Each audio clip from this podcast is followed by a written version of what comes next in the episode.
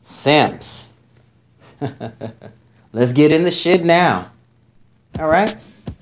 They come in every stripe. And they're not, they're, you got your garden variety type of a simp.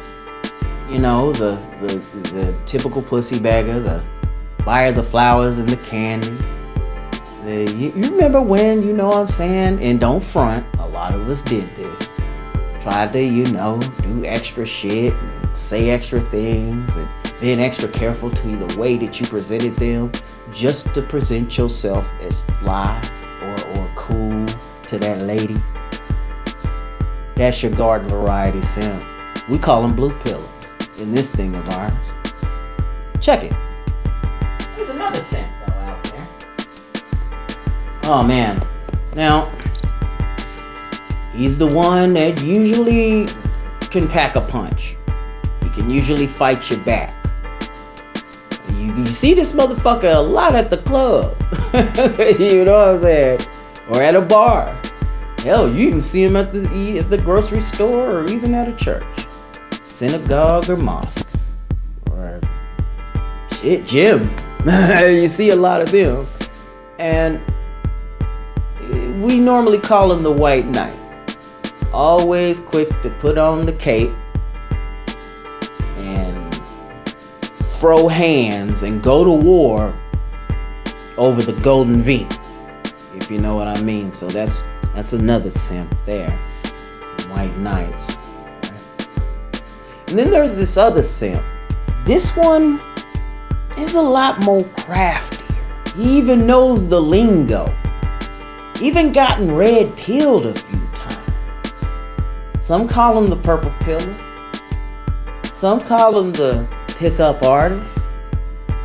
He, he's too busy trying to maintain quote unquote frame you know, to keep a conversation going on, putting on some sort of facade of of themselves, a projection of themselves to impress a female. Because this is like the first guy I uh, described just a while ago.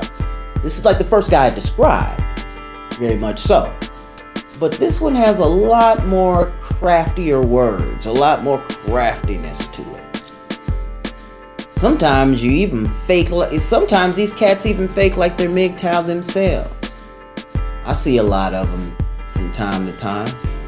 I have this thing about it. I mean, they, they usually put on this frat boy front. Sound something like out of a goddamn Judd Apatow movie or something, right? right. So uh yeah, see, motherfuckers like that, you know, some little PUA motherfuckers. And then you got the wow. This one's usually tough to grasp because they're neither they can espouse all of those traits at the same time. You know? This one's a tough one. Because at first, you know, they, they talk a good red pill game like the PUA does. They talk a really good game like the PUA does. They do agree and they understand the tenets of MGTOW. You know, not to cohabitate, not to marry, to concentrate on self um, actualization. But they drop the ball just at female validation that's usually, yeah, that's your turncoat type of a simp. We see some of them out there. You know, no matter what type of simp is out there, in a strange and funny way, I have it in my heart that I must wake them up, that I must teach them. Yes, I shame them. I'm shaming them in this in this presentation. But it's only to shake them up, give them a shock, put the fire to their feet. To let them know that, dude, yeah, your little head's taking over, man. You might want to tone it down a little bit, Cotton. Shit. Anywho's, these motherfuckers, boy, you see them in, in, in these pages.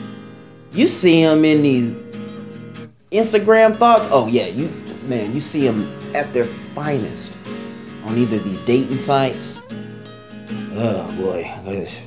And you know, uh, let's let's be adults here. There's no lying. you know, Psyche Soap is honest.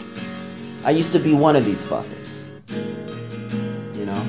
So I know how they work. The only simp I'm not is the last one I've described. Like, what the fuck? Sorry, dude. I didn't do it. nope. Uh-uh. Because this is an individual philosophy. If I were to stop breathing right now in this recording, the last thing that better be on my mind and heart is to know that I went my own way.